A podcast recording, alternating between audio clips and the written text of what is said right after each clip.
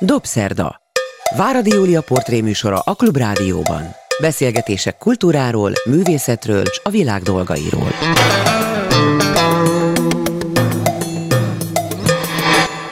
Jó estét kívánok, én Váradi Júlia vagyok. Ma estére eredetileg Erdély Miklósról beszélgettem volna a róla készült óriás monográfia szerzőjével, Kőhalmi Péterrel. De sajnos közbejött az utóbbi napok igazán szomorú híre, hogy meghalt Tamás Gáspár Miklós.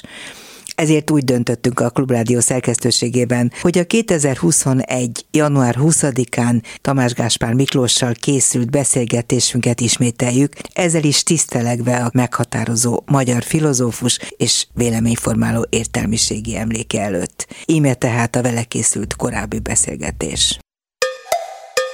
Dobszerda. Váradi Júlia portréműsora a Klubrádióban. Beszélgetések kultúráról, művészetről és a világ dolgairól.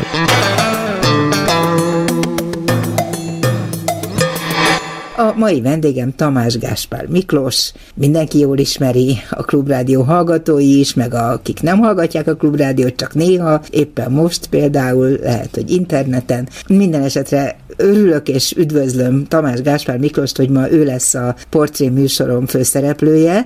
Az... És üdvözlök mindenki! Az ok viszont már nem olyan kedélyes, mert hogy nem régiben azt közölte nyilvánosan egy interjúban, hogy elege volt, nem szeretne a továbbiakban publicisztikákat megjeleníteni.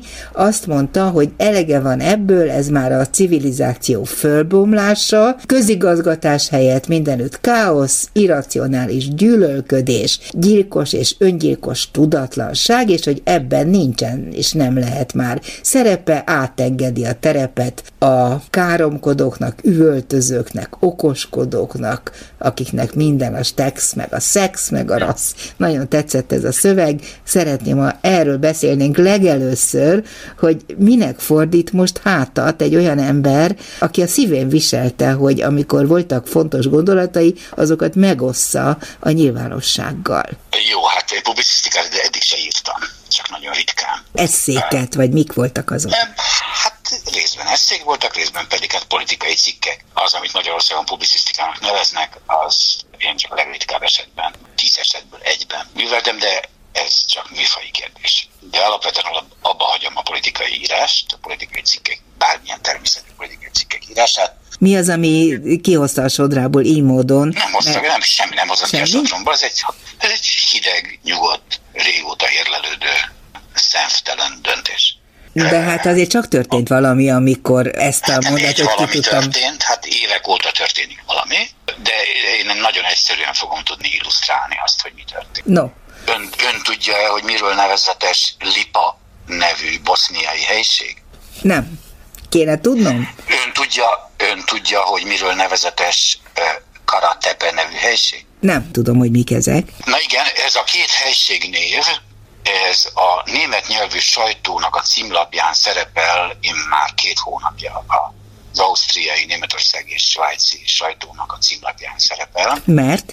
Hát mert ott történik a legfontosabb dolog, ami a világon ma a járványon kívül történik, és pedig az, hogy ott van egy-egy menekült tábor, amelyet a, az Európai Unió legújabb politikája következtében voltak kénytelenek létrehozni. Lipán, ez Bihács nevű boszniai város közelében mm. fekszik. Immár másfél hónapja 2000 ember fekszik a hóban és a sárban. Szörnyű. Valóban nem erről. Na most szeretném hangsúlyozni, ez a tény, és az ezzel kapcsolatos tények és gondolatok szomszédainknál a címlapon vannak beleértve a konzervatív sajtót. Ezekről viták vannak az Európai Unió országainak parlamentjeiben, az Európai Unióban és mindenütt. Holott Bosznia és, például nem is tartozik az Európai Unióhoz. erről egy árva szó el nem hangzik. Ez borzasztó nagy baj, de hát én azt gondolom, hogy éppen arra kötött magával szerződést évtizedekkel ezelőtt, hogy pontosan az ilyen ügyekről, nem, ha más nem, nem, akkor tájékozt. Én nem, én nem vagyok külföldi Nem tudósító, de mondjuk gondolatai biztos tudósítás vannak. nem jelent meg uh-huh. erről a tényről, szemben az összes németországi, ausztriai és svájci újsággal, és amennyire tudom, cseh, szlovák és szlovén és horvát újság. Na már most ugye ez azt jelenti, hogy tömösen függhet egy ilyesmi egyetlen embert. Minden esetre ez ugyanakkor játszódik le a közönynek, a hidegségnek és a gyilkossággal való közönyös vagy szimpatizáló attitűdnek ez az elterjedése akkor játszódik le, amikor a hivatalos ellenzék egy közös nyilatkozatot bocsát ki, amelyben mindenkiesen bejelenti csatlakozását Orbán Viktor migrációs politikájához. Ez azt jelenti, hogy akkor olyanoknak, mint amilyen például Tamás Gáspár Miklós, fel kell adniuk, mert nincs remény, nincs is dolguk már? dolga van itt sok embernek, itt nem lehet egy emberre bízni valami. Nem, nem, de én most magáról és kérdezek. Hiszem, igen, és azt hiszem, azt hiszem, hogy az alapoktól kezdve kellene valamit csinálni. Teljesen mindegy, hogyha mondjuk írnék erről valamit, és hát lehetséges, hogy meg fog említeni, ez más természetesen írásaimban, ez, ez a dolog. Nem lehet, nem lehet egy embernek helyettesíteni egy teljes sajtót. Magyarországon vagy ezer lap jelenik meg, ezt nem tudom egyedül helyettesíteni. Ez nyilvánvaló, de ha egyáltalán nem beszél, vagy elhallgat, akkor senki sem fog semmit tudni azok és közül, az emberek közül sem, akik eddig magára hallgatnak. Én nem vagyok, én nem vagyok egy lap. Ezeket az információkat Magyarországra is továbbítja minden nagy hírügynökség. Az, hogy úgy dönt minden egyes szerkesztőség kivétel nélkül, hogy ezekről egy szót nem közöl, az mégsem véletlen. Mire következtetünk ebből? Rasszizmusra következtetünk ebből, semmi Azt mondja, hogy a politikai analízis az, hogy megtörtént a posztfasiszta fordulat, már korábban ezt írta. Hát 20 éve, igen. És hogy erősödik ez a posztfasizmus, ahogy hát mondja. Ez, ez, ez beteljesedett. Igen? Ami mit jelent? Mit értünk ezen ebben a helyzetben? Hát, hogy mondjam, én próbáltam egy metaforával valamit megvilágítani, jelesül azt, hogy Magyarország egy olyan sajátos intellektuális helyzetben él, amely különbözik mindenki másétól. Miért? Hát azért, mert ez a legradikálisabban szélsőjobboldali rendszer egész Európában. Azért. De hogy ez miért van így? Van erre valami magyarázata? Hát persze, hogy van, de megírtam számtalan cikkben, és hát láthatólag kiában. De akkor nekem most segítsen, mert én nem tudom Igen. most összefoglalni azt a sok cikket, ami mellesleg Igen, mondom, és majd erről beszélni fogunk. Kell, Tehát nem akarom most az összes cikkét, én nem is tudnám itt elemezni, de mellesleg jegyzem meg, hogy rövidesen megjelenik az antitézis. De azokban nem ilyen Tudom, nem lesznek. Tehát az elmúlt húsz évben keletkezett írásaiból, majd erre utalnék egy kicsit később, de azt akarnám mondani, hogyha, hogyha ezt már megírta többször is, megtennie nekem, kivételtéve a kérdezővel, hogy mégis összefoglalja a hallgatóim számára is, hogy mit tart a legfontosabb elmozdulásnak vagy magyarázatnak arra, hogy miért lett ön szerint Magyarország ezek szerint a legszélsőségesebben fasisztoid ország a régióban. A legszélső jobboldalibb ország, ezt mondtam, és így is mondom, mert a fasizmus szóval vigyázni kell, a posztfasizmus az nem fasizmus. Mi a posztfasizmus? Akkor csak zárójelben kérdezem. Hát ezt már tényleg ezer nyelven megjelent. De jó lenne tisztázni. Igen, a posztfasizmus olyan rendszer, írtam 2000-ben, ez, ez még magyarul is megjelent érdekes módon. Boston Review-ban írtam, és azóta megjelent sok-sok nyelven, és a legismertebb írásomnak számít, ami külföldön. A posztfasizmus egy olyan rendszer, amelyben egyrészt ugye, teljesülnek a fasizmusnak bizonyos politikai céljai, tehát megszűnik az állampolgári állapotnak a honpolgári állapotnak az egyetemessége, anélkül, hogy ugyanakkor totalitárius diktatúra, tömegmozgalom, militarizmus és egyebek volnának jellemzők, tehát fönnmarad a liberális demokráciák bizonyos díszlet tömege, ahol azonban a dinamizmusa a politikának az az etnikai és osztály egyenlőtlenség felé halad, és ahol a társadalmi autonómiák és szuverenitások lerombolása beteljesedik, amit ugye mai Magyarországon láthatunk, gondoljunk az egyetemeknek a mély államhoz való átmenetéhez, nagyon aktuális. Amelyet helytelenül privatizálásnak neveznek tök filmok. Hát tudjuk, hogy ez félrevezetés természetesen. De hát az ezt a liberális sajtóban olvasom. Ez a, a megnevezés egytelen nyilván, de hát Igen. ezt csak átvették, felteszem a kormány, Semmi, hogy a hatalom által használt terminológiát, de ezzel nem, nem még védelme a sajtó. Ez a gondolkozás hiánya pont mint a maffia állam, meg a hibrid rendszer, meg hasonló terjesztenek. Tény az, hogy ugye a posztfasiszta rendszerekben elválasztják a, az állampolgári állapotot a, az emberi állapottól és az alapjogoktól, és ezáltal létrehoznak egy olyan államrendszert, amelyben a felelősségi rendszer megváltozik, amelyben oligarchikus és ellenőrizhetetlen vezetési módszerek és, és csoportok alakulnak ki, amelyben a közigazgatást nem autonóm, amelyben kétféle jog és kétféle államrend érvényesül, az egyik ugye a hagyományos, az egyik ugye a hagyományos, hát ma is ugye a sikasztókat végül is elítélik, a zsebtolvajokat. Tehát van igazságszolgáltatás egy bizonyos alacsony szinten, azt mondja? Nem csak alacsony szinten, szóval létezik egy uh-huh. hagyományos telepeken létezik igazságszolgáltatás, és létezik állam, ám de van egy párhuzamos állam, ugye ez, ez ugye a fasizmusnak egy jellegzetes vonása, amely nem a törvények, egyébként létező törvények felhatósága alatt, hanem rendszabályok. Mondja Ernst Frenkel, ugye a hajdani német szakszervezetek nagy teoretikusa, a rendszabályokra, ugye a kormányzati rendszabályokra és a párt rendszabályokra alapozódik, és kialakul egy kettős rendszer, amelyben vannak, vannak jogállami elemei, és amelynek vannak teljesen önkinyuralmi elemei.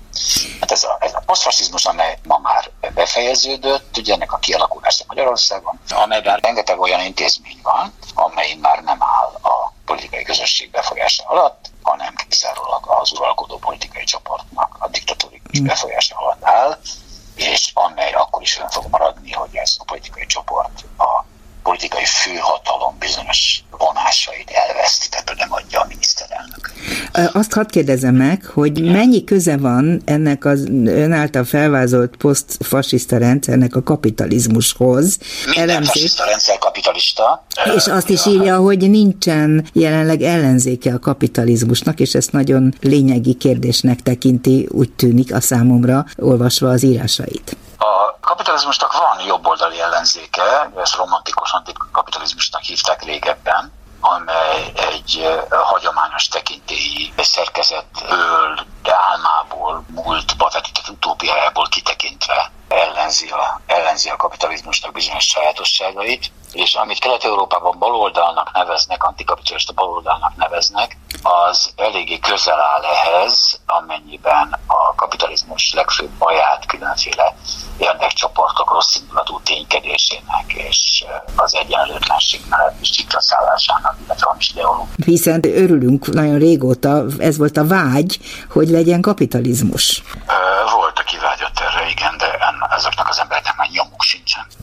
Tény az, hogy a kapitalizmus valamilyen értelemben mindenki elítéli, és mindenki utálja. De van-e helyette jobb? A legzetesebb antikapitalizmus az a reakciós szélsőjobboldali antikapitalizmus, amely a tőkés rendszernek és a polgári társadalomnak bizonyos egyébként már nem létező sajátosságai. Például a liberális individualizmus és hasonlókat gyűlöli, amely egyáltalán nem létezik már. Tehát ezt ismerjük a szélsőjobboldali sajtóból, amely jelen pillanatban a magyarországi médiák háromnegyedét ellepi. Van egyfajta egyfajta baloldali antikapitalizmus is egy kisebb csoportban, amely hát a régi Marx előtti szocializmus szellemében ö, tulajdonképpen egy morális ellenállást képvisel, elsősorban a nyugati globális kapitalizmussal szemben ennek az erkölcstelenségeit és egyenlőtlenségeit, regionális és osztályegyenlőtlenségeit panaszolja föl, lényegében politikai formában, mint hogyha a kapitalizmus egy politikai rendszer lenne, amelyben... Nem az? Csak gazdasági? Amelyben, amelyben a, a tőkés osztály akarata és szándékai játszanak.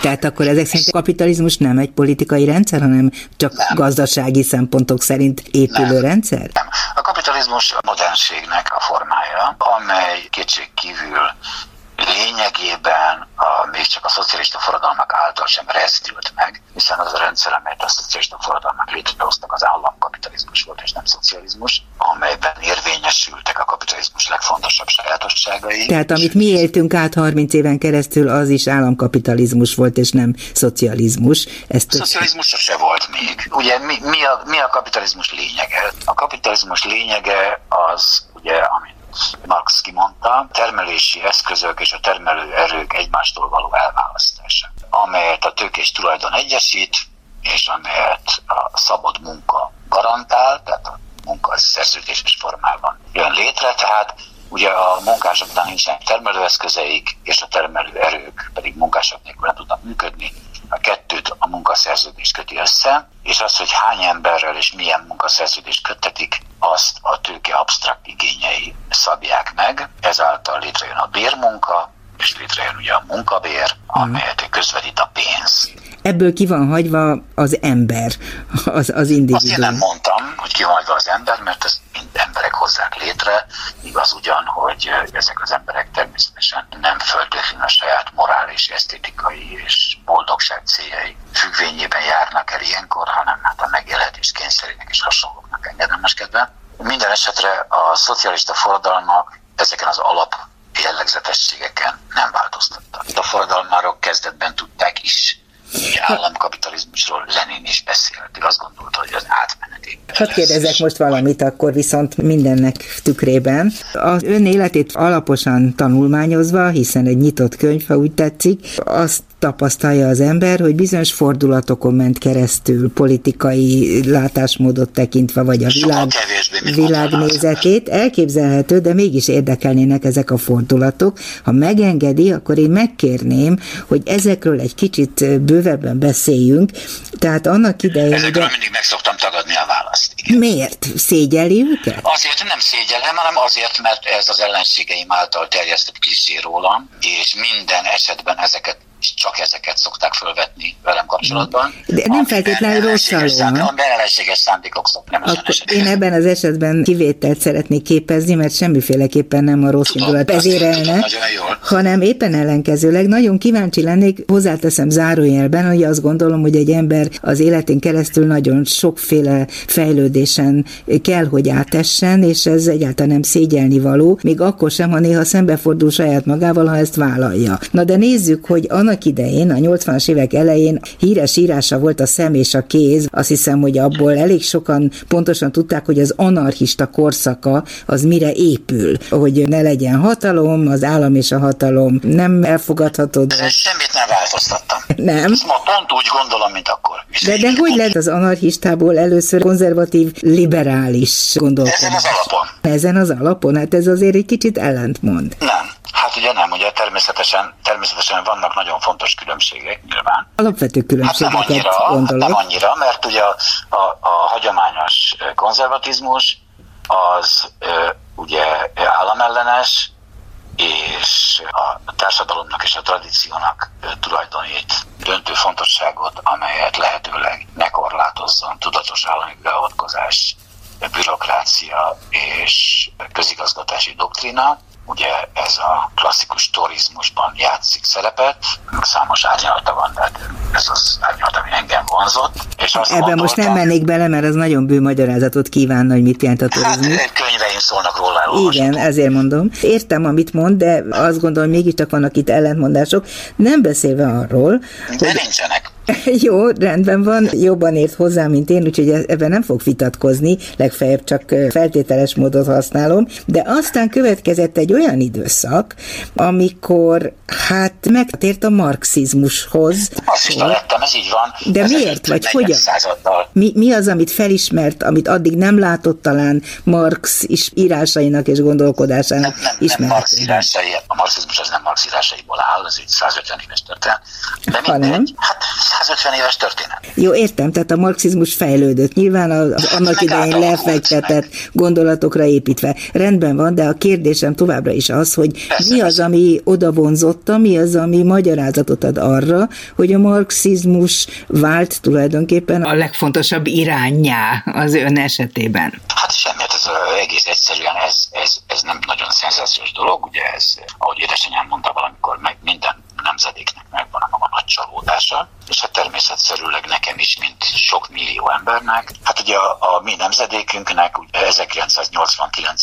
rendszerváltásban való mélységes csalódás és a rendszerváltás elvetése az ugye a közös nagy élményünk, baloldaliaknak és jobboldaliaknak és mindenkinek egyaránt. De azért és... erre sem azonnal jött rá, ugye? Ez 89-ben még nem így látszott, hát amikor az SZDSZ, SZDSZ egyik, egyik legfontosabb képviselője volt. Hát, hogy ne, persze. Nem titok, és nem tagadom meg. Hát ugye, mint én magam is, mint mások is, ugye illúzióban ringattam magam, és naív voltam, és tévedtem. ez minden generációval előfordul, semmi különös érdekességet vagy eredetiséget ennek nem tulajdonítok. Sajnos pont úgy jártunk, mint a 45 utáni nemzedék, meg az 1848. nemzedék és. Tehát mindannyian naívak vagyunk akkor, amikor egy nagy változtatás vagy változás közben úgy érezzük, hogy euforikusan el lehet fogadni egy új helyzetet? Már, hogy, tudhatnánk már, hogy az emberiségnek soha semmi nem sikerül. Hmm. És Hát, Ez nagyon rosszul eddig, hangzik. Hát, hát legalábbis eddig, eddig még nem sikerült semmi. Ezt még egy kicsit fontolgatnom kell, amit most mondod. mint a természettudomány fejlődése, az kívül egy pozitív fejlődés, csak nem akaratlagos, nem döntés, nem morális döntés. Hát hogy nem lenne döntés a tudósok részéről mindenképpen, akik kutatnak, de... de valamikor nem voltak tudósok, kétség kívül, persze, hát egyéni döntések benne vannak. Na de ha ezt mondja, hogy eddig a világon semmi sem sikerült, és ezt inkább politikai fordulatokra érti, úgy képzelem. Meg kulturális fordulatokra, meg filozófiai mm. fordulatokra, meg civilizációs fordulatokra. De hát ez egy borzasztóan lehangoló gondolkodás, ebből hát, arra következtet az ember. Igen, csak ebből arra kell következtetnem, ha ezt így megállapítja és kijelenti, hogy akkor mostantól kezdve már igazából nincsen dolgunk, mert úgysem fog sikerülni, vagy mit gondol erről? Hiszen azért az emberben állandóan van egy olyan drive, hogy változtatni szeretne azon, ami rossz, de ha ezt így meg tudjuk állapítani, hogy úgysem sikerül, hát akkor meg minek? Ez nem így van. Az emberek természetesen azok a morális okok, amelyek a változásokat szükségessé teszik, azok működnek bennünk, bennem is, most is. És ez teljesen független attól, hogy mit gondolok a kilátásokra. De akkor vissza a marxizmushoz. Igen. Hát mi azt gondoltuk természetesen, uh, hát kételyekkel természetesen, hogy uh, óriási tévedés volt egyébként.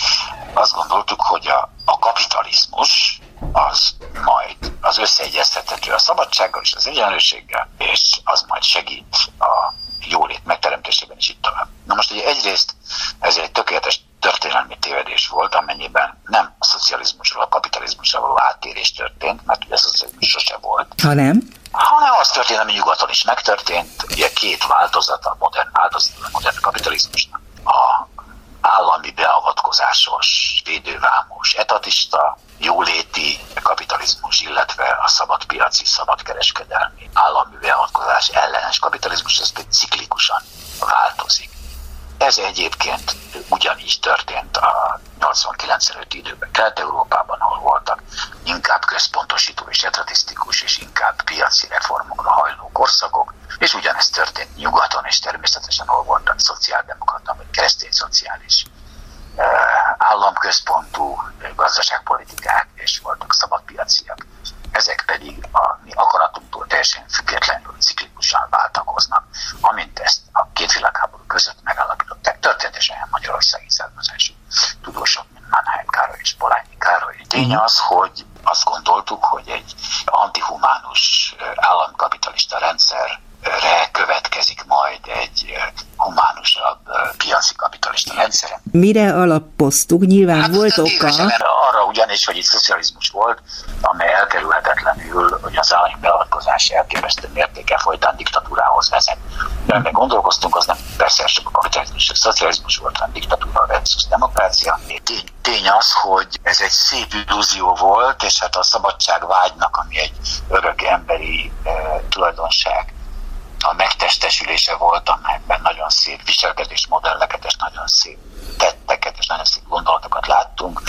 1988-tól 91-92-ig egy szép epizódot élt át az ország, egy része, amely a demokratikus illúziókban osztozott, és bizonyos esetben jól tettem, mert ez volt a legszebb, amiben osztozhatott, akkor is a téves volt, boldog voltam akkoriban, elég nagy mértékben, már megjelentek már akkor is a nacionalizmusnak egy antiszemitikus fenyegető jelei, de hát még ezzel együtt is.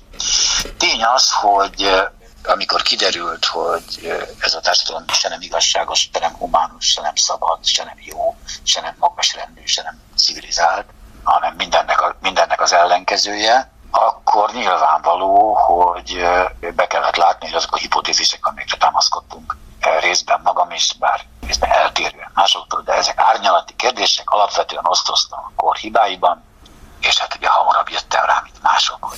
Most akkor hadd kérdezzek valamit, és biztos azonnal letromfol, hozzá vagyok szokva, de hogy mindaz, amit elmondott most arról, hogy idealisztikusan hogyan képzeltük el a jó kapitalizmust. Azt nem mondom idealisztikusan, de igen. Mondjuk igen. Ugyanez volt a helyzet, vagy majdnem ugyanez volt a helyzet annak idején, és most Marxhoz visszatérek, a szocializmussal. Hát, mondtam, 1945-ben ugyanezt történt. Így van, ugyanezt történt, és a, a szocializmusról ugyani ilyen módon idealista elképzelések lehettek, hiszen a valódi... Arról, arról csak a, de, tehát a kapitalizmus már létezik. Na de a szocializmus, a szocializmus épp ez, hogy nem, nem valósult létezett. meg. A szocializmus nem létezett. Csak rosszul valósult meg. A... Ugye annak neveztek valamit, ami nem az volt. De lehet, hogy kapitalizmusnak is nevezünk valamit, ami nem kapitalizmus a szónak ez a jó van. értelmében. Nem, ez, nem, ez valóban nem így van, mert a kapitalizmus az realitás, a szocializmus pedig utópia. A szocializmus meg senki nem látott. Hát egy bizonyos fajta szocializmust építettek nem. annak idején, elképzelés szerint. Semmiféle szocializmus nem építettek.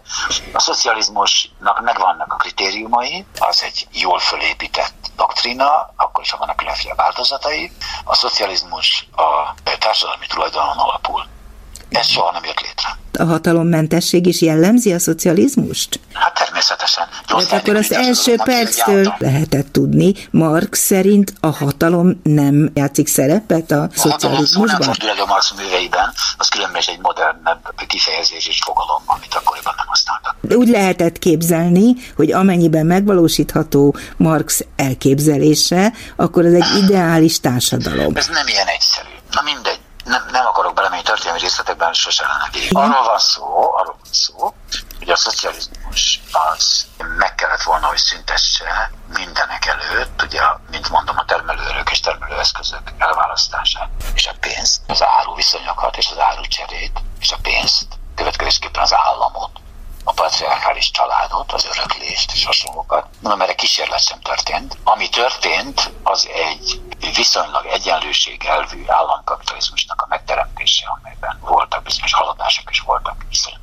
bűnök. Kétségtelen tehát, hogy a szocializmus az egy utópia volt, amelynek a megvalósítását ideológikus módon állította az állampár, ami nem volt igaz, és közben elhomályosult magának az utópiának a lényege is. Ha ez így van, azt mondja, vállalja is, hogy a marxizmushoz tért vissza, hogy ezt tartja az egyetlen... Nem vissza. Hát nem vissza, akkor a, marxiz...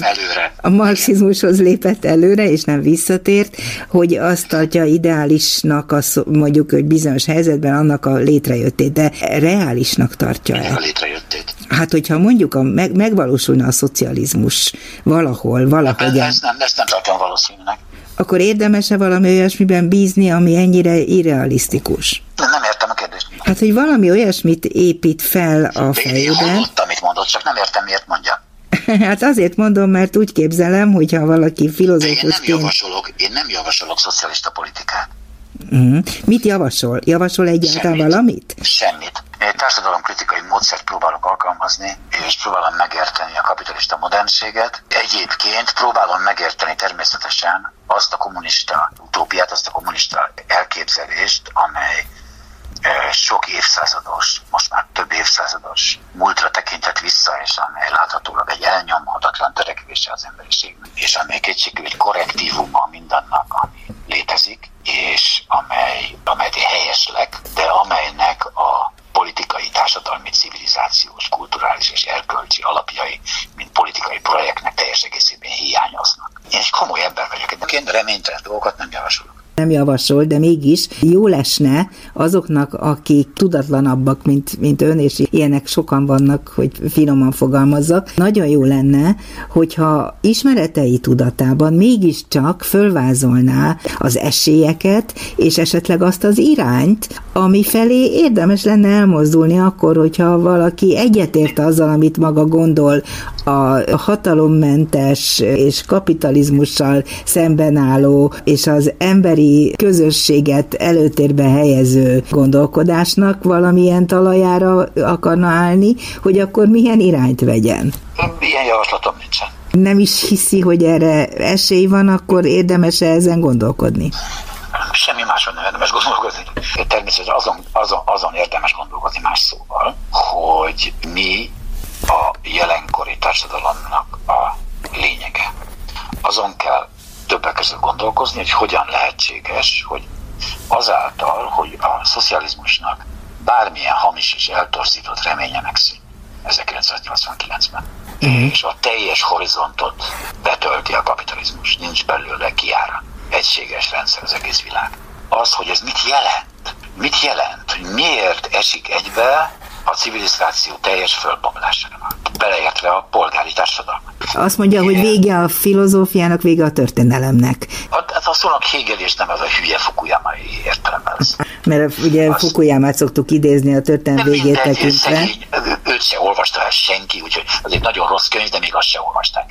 Tény az, hogy... Nagyon lenézi a kortársait, kedves Gazi. Nem mindenkit. Rengeteg kiváló gondolkodót ismerek a mai világban, hogy hát ez egy szerencsétlen írás, amit fölfújtak annak idején. Hát a kijelentéssel egyetért, hogy a történelemnek és a filozófiának Na most vége de van. De, ugye győzött a kapitalizmus, egyébként nem győzött a polgári társadalom. Ez például nagyon érdekes kérdés, engem most nem foglalkoztat, és hogyan lehetséges? Hogyan lehetséges? Ugye annak idején nyugaton, a két világháború között létrejött már egy olyan kapitalista társadalom, amiben a polgárság, mint osztály nem játszott vezető szerepet, ezt hívták fasizmust. Na hát ez az állapot máig fönnáll. És a nagy, nagy tőkés korporációk menedzsmentje irányít, maga a régi polgárság vagy eltűnt, vagy félrehúzódott, vagy nincsen politikai befolyása. Hát látszik is ugye a, a klasszikus régi polgári kulturális és politikai szerveződések és ideológiák halottak. Most hirtelen megijedtem attól, Igen. mert sokat nem tudok tenni ellene, de hogy valahogy levezette a számomra, még az is lehet, hogy tök rosszul értettem, hogy a kapitalizmus óhatatlanul a fasizmushoz vezet. A fasizmusnak óriási, mondhatni döntő hatása volt a történelmünkre, ugyanis a második világháború után Európában nem állt vissza az a polgári rendszer, amely a polgári osztálynak az asszisztenciájával és cinkosságával a fasizmus, nemzeti szocializmus alatt megszűnt. Ugye tehát nem 1914 elé kerültünk vissza, hanem ugye megpróbáltak a, az akkori kommunista és nyugati erők létrehozni az ENSZ alapokmánya és hasonlókkal egy olyan fölvilágosodás korábban származó alapjogi rendszert, amely valamiféle rendet teremtett volna, mert hogy ennek a rendnek a régi garanciája, a humanista polgárság létezése, ugye elvesztette a realitását. Uh-huh. Kiírtották. Értem, tehát a polgárság megszűnése az, ami elvezethet ide, és ezért rejt veszélyt ez a mai kapitalizmus, hát, amelyben... Ez a veszély bekövetkezett, megvan, túl Igen. rajta. Értem, ahol a munkás és a ma- munkáltató magánszerződése már nem, nem játszik magyarul. Hát de igen, de, de, de, de természetesen játszik, csak, a, csak ugye valamikor volt politikai értelemben reprezentált burzsóázia és politikai értelemben reprezentált proletariátus, és egyik sincs. Igen, a proletariátus megszűnéséről is sokat Ez olvassunk.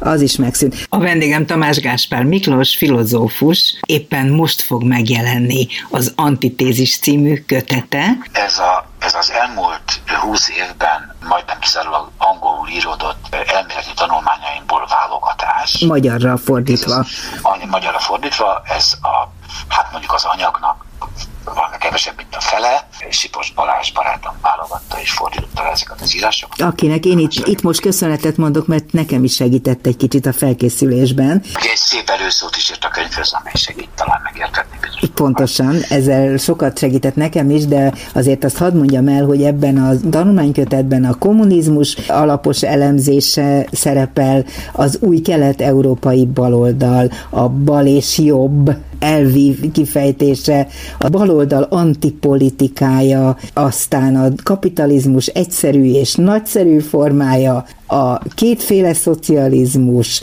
a nép, a rend, az osztály, ezek olyan fogalmak, amelyekről hát mindről... A lényegesebb írás a könyvben az az osztályelméleten. Igen. Osztály és igazság címmel itt olvasható. Ez megjelent már sok nyelven, de magyarul még soha. De Marxról is ír, Marxról hát, és a nem. szociológiáról, ellenforradalomról, kommunizmusról, a szocializmus romjain, antikommunizmusról, és a fasizmusról. Annak aztán persze mindenféle leágazásáról, mint, mint etnicizmus és rasszizmus, és így tovább. Tehát azt gondolom, hogy ez egy olyan kötet, amelyben mindaz, amiről mi most beszéltünk, és ami a lényege a filozófiai övrőjének, az, az itt megtalálható lesz, és akkor itt magyarázatot kapunk talán néhány olyan kérdésre, amelyeket én vagy nem tettem fel, vagy rosszul tettem fel, vagy rosszul értelmeztem. Nem tettem fel ezek teljes mértékben, teljes mértékben indokolt kérdések voltak, hiszen, hiszen föl kellett tenni azokat a kérdéseket, amelyek, amelyek eh, abból fakadnak, ahogyan Kelet-Európában ezeket a dolgokat értelmiségiek érteni szokták. Én hálás is vagyok ezeket a kérdéseket. Ugye annak a 30 éves hogy mondjam, össze-vissza beszédnek a, a követ, következménye, én sem ártatlan, meg senki sem, amely lezajlott, és hát amely, amely többek között visszanézve a államszocializmusnak nevezett államkapitalizmusra visszamenőleges negatív utópiát alkotott róla, amely továbbra is továbbra is demokratikus rendszernek, vagy egy eltorzó demokráciának tekint azt a szisztémát, amelyben a népi részvétel, amely demokrácia lényege egyszerűen zéró. Hát uh-huh. igen, itt egy csomó félreértés támad, amelynek mind van tulajdonképpen érthető és méltányolható szociálpszichológiai oka.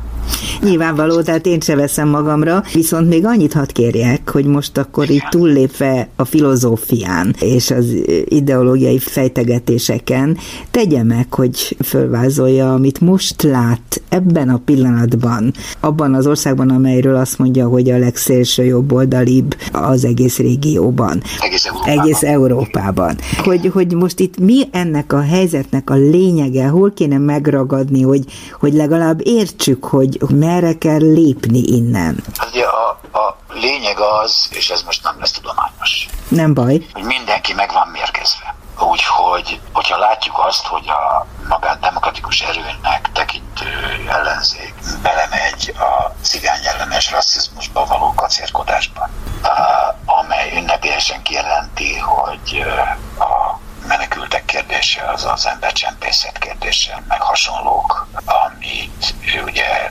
tőlünk nyugatra csak a szélső jobb oldal képvisel. De egyre inkább mainstreamé válik ott is egyébként. Úgyhogy ez mutatja azt, azt mutatja azt, hogy hogy egyének természetesen a tiszteletre méltó emberek, akik, akik ellenállnak ezeknek a tendenciáknak, ezek elszigetelt egyének, akiket én tisztelek. Ezért a bátorságukért, hogy a népszerűtlen álláspontot képviselik. Tény az, hogy tény az, hogy ez egy súlyosan megmérgezett társadalom, amelyben, amelyben fönnállnak a szabadság látszólagos szigetei, és amelyben azt az érdekes jelenséget látjuk, hogy a lényeges kérdésekben azok az értelmiségiek, akikről nagyjából sejteni lehet, hogy nem rokon szerveznek diktatórikus és kirekesztő nézetekkel, ezek tulajdonképpen hallgatnak. Hmm. És félnek? Mit gondol, azért hallgatnak, vagy nincs mondani valójuk? Félnek. Joggal félnek. Nekem se, vé, hát nekem se véletlenül nem jelent meg egy könyvben 21 éve. Uh-huh. Hát azért vannak következményei a dolgoknak. És azok, akiknek évente két könyvük jelenik meg, azoknak hát óvatosnak kell lenni. Na most ennek ugye az a kellemetlen következménye van, hogy ez pszichológiailag kihat rájuk, és csökkenti azt a belső szabadságot, amihez szükség van a művészetnek és a társadalomtudományoknak ahhoz, hogy igazán minőségi legyen, és nemes és érdekes. Hát ráadásul a terepe is szűkül lenne. Igen. ülünk, és ugyanakkor, ugyanakkor a legelvadultabb elnyomás és üldözés éri azokat a gócokat, ahol a kormányzat föltételezi, hogy a szabadsága valami esélye van, lásd a színművészeti és filmművészeti egyetem sorsát, és az ezzel kapcsolatos fölháborító és tragikomikus esemény Izrael, ahol uh, tényleg a uh, szakma a legfontosabb nagy tehetségei távoztak, és uh, Isten tudja kicsodákkal próbálják helyettesíteni. Ez, ez ugye csöbben a tenger, mert hasonlók vannak mások is dolgok. És uh, közben ugye az a tragikum, ugye, hogy volt ellenállás, volt ellenállás. Van is még. És hát amely kétségbe esetten ordít, hogy politikamentes. Szégyellő, hogy politika lenne benne. Nincs jobboldali és baloldali színjátszás, és a többi, és a többi, ami egyébként nem igaz. És, és szóval a félelem, a politikától való elfordulás, a, ami érthető egyébként, nincsen olyan emancipatorikus közösség, amelynek a közepén valahogy nem nagyon van, jól érezhetné magát valaki. Például a helyzetet én tragikusnak látom, ugyanakkor azonban, ugyanakkor azonban a pessimizmusomat mérsékli az a tudásunk, hogy soha semmilyen körülmények között még nem sikerült, még nem sikerült a szabadságvágyat az emberek szívéből teljesen kiírtani. Úgyhogy ez megint föl fog bukkanni, és megint élni fog. Ugyanakkor azonban azt kell mondanom, hogy azok az illúziók és azok az öncsalások, amelyek az embereket passzívá teszik és vakká, azok, azok azért elég erősek. Elég erősek, és, és az a közeg, amelyben a közélt viták lezajlanak, az eléggé rossz. Hát igen, és, ezt nem lehet kétségbe mondani. Még a, még, a, még a rendes humanista polgári nívóra sem jut el, nem hogy a kritikai elmélet és a polgári társadalmat és a kapitalizmust átvilágító radikális kritika érvényesülne, hanem ennél kevesebb sem. Hát ez ugye látni való, hogy Magyarországon ugye a liberalizmus számít ugye a legretteltesebb vádnak, amely ugye végül is egy mérsékelt középutas áramlat, és amely törvénytisztelő és alkotmánytisztelő, és ezt is sokalják a legtöbben. De én nem vagyok liberális. Ezt tudom. De hát, de hát, de hát elámulva látom azt, hogy a liberális attitűdök, az alkotmánytisztelet, az emberi jogok tisztelete, az egyszerűen anomáliának és valami hihetetlenül merész dolognak tetszik. Bizony. Úgyhogy, úgyhogy, úgyhogy simán állíthatja a hazug propaganda az összeesküvés elméletét, hogy mindaz, ami az emberi jogokkal kapcsolatos, az Soros György milliárdjainak köszönhető, és erről néhányan mondják azt, hogy ez fölháborító, de senki nem mondja a lényeget. Hát ez nem igaz. Ugye ezzel az legnagyobb baj, ez nem igaz. De ha mondják is, azt nem hallják meg azok, akiknek szól. Nem, nem nagyon mondja senki, mert, lett, mert, mert egyszerűen vannak, akik magától értetődően tudják, hogy ez nem igaz, akkor azt mondják, hogy ez felháborító, és nem fordulnak már azokhoz, akikhez nem jut el annak a tudása, ezek tényszerűen nem igaz dolgok. Mm. És ma ugye száz újság ordítja azt, hogy azok az emberek, akik kimentik a fuldoklókat a földközi tengerből, azok terroristák és bűnözők. Most fenyegeti eh, annak a menekülteket kimentő hajónak a kapitányára ezt a fiatal nőt, Németországban egy pör, amelyet, hogyha elveszít, 20 évet fog kapni börtönben, azért megmentette néhány embernek az életét. Igen, tehát ez nem csak nálunk van így, akkor ezek szerint ja, ez, ez nem... Minden, ez mindenütt így van, a posztfasizmus nem Magyarországról írtam. Nagyon szomorú, amit elmondott. Azt nagyon sajnálnám, ha betartaná az ígéretét, hogy többé nem fog politikai szöveget írni. Amennyire lehet, amennyire lehet betartom, mert reménytelennek tartom az egész ügyet, és nagyon csodálok mindenkit, aki ennek ellenére kitart emellett, és próbál valamit csinálni. Ezek szinte kivétel nélkül hivatásos újságírók, és azok az emberek, akik hivatásszerűen nem foglalkoznak politikával, azok már nem mondanak nekünk semmit, ami elég egy csalódást keltő.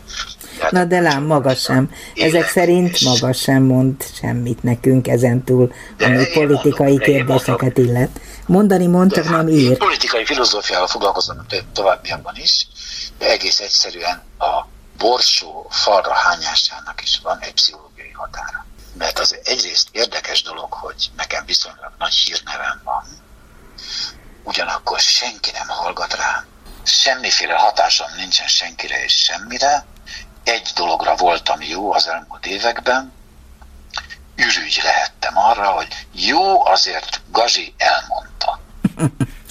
Hát, hát én nagyon örülök annak. Elhagyni, én nagyon örülök, hogy Gazi elmondta, legalább nekem. Ez ja. volt a mai Dobszerda. Nagyon szépen köszönöm Tamás Gáspár Miklósnak, még ha nem is sikerült mindenben azonos hangvétellel kifejtenünk a véleményünket, de mégiscsak nagyon sokra jutottunk. Igen, és elnézést, ha nem voltam elég türelmes.